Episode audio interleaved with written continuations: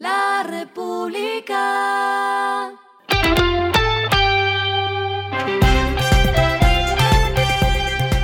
Al final de la jornada, esto es lo que debes saber sobre el comportamiento de los negocios, las finanzas y la economía.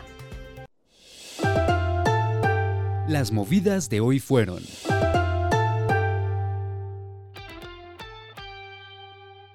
Las compañías socias B2Gold y AngloGold Ashanti Limited anunciaron que buscarán vender la participación accionaria que tienen en el proyecto Gramalote, el cual se dedica a la extracción de metales preciosos.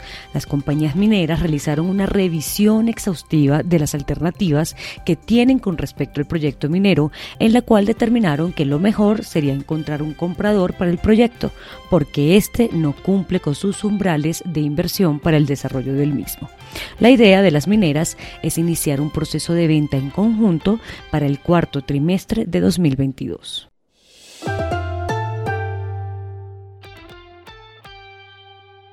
El Grupo Empresarial Colombina autorizó el movimiento accionario entre sus filiales internacionales CAPSA y Fiesta Colombina durante la Asamblea General de Accionistas.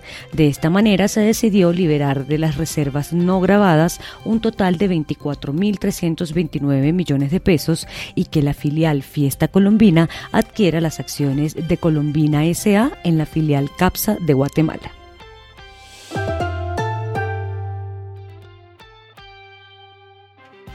La Superintendencia de Sociedades indicó que Mercadería SAS, empresa bajo la cual opera Justo y Bueno y que se encuentra en proceso de liquidación, ya entregó 100% de la totalidad de los locales a los arrendatarios que tenía bajo su operación. Esto luego de que las supersociedades se le ordenara tras la petición de los propietarios. Lo que está pasando con su dinero.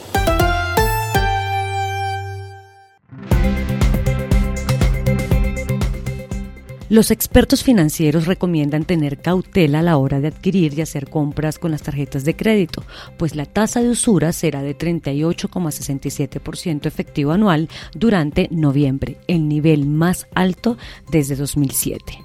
Según un sondeo realizado por el ER, COP Central con 29,5%, Banco Caja Social con 34,65%, GNB Sudameris con 37,19% y Finandina con 37,21% son los bancos que tienen las tasas efectivas anuales más bajas para estos plásticos, mientras que BBVA con 38,65%, Itaú y Pichincha con 38,64% tienen los niveles de interés más cercanos a la usura definida para este mes.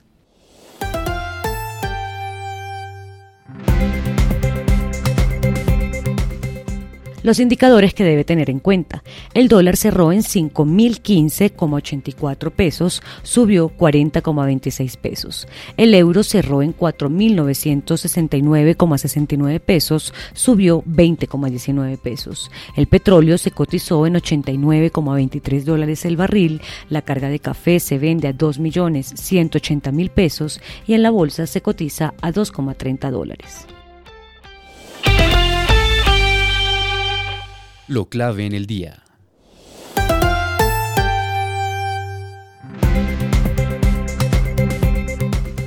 La subida del dólar no solo ha puesto a hacer cuentas a los ciudadanos, inversionistas e importadores, sino también al gobierno nacional. El último reporte del Banco de la República reveló que Colombia debe 177 mil millones de dólares, lo que en julio, cuando se hizo el anuncio, equivalía con una TRM de 4.151 pesos a un total de 731 billones de pesos. Sin embargo, si se revisa el monto con el dólar a 5 mil pesos, la deuda externa escala casi 8 280 billones de pesos, un incremento cercano a 20%. Y como ya es costumbre en lo clave del día, la ñapa fue el anuncio del ministro de Hacienda, José Antonio Campo, quien desmintió rumores de su salida. Que quede claro, no voy a renunciar al Ministerio de Hacienda, publicó en Twitter. A esta hora en el mundo. La Reserva Federal decidió aumentar en 75 puntos básicos las tasas de interés hasta 4%, moviendo así su cifra objetivo sobre 5% en línea con lo estimado por los analistas. Dicho aumento se suma a los movimientos más fuertes de política monetaria registrados por dicha institución a lo largo de su historia. La Fed ha sido estricta con los incrementos de las tasas de interés este año debido a la creciente inflación que se ha registrado en Estados Unidos de 8,2% anualizada. Y el respiro económico tiene que ver con este dato. La República.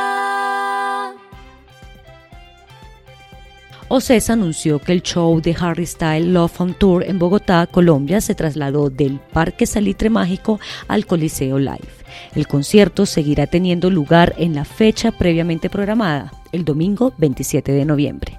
Las localidades adquiridas serán reubicadas en el Coliseo Live y los actuales poseedores de entradas recibirán una asignación actualizada de las mismas por correo electrónico a través de tu boleta dentro de los siguientes días. La República.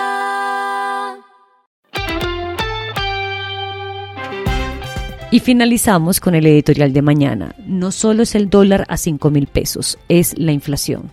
A la economía colombiana se le han juntado tres asuntos que cabalgan cual jinetes del apocalipsis. Devaluación acelerada, inflación sin control y un gobierno con ideas radicales.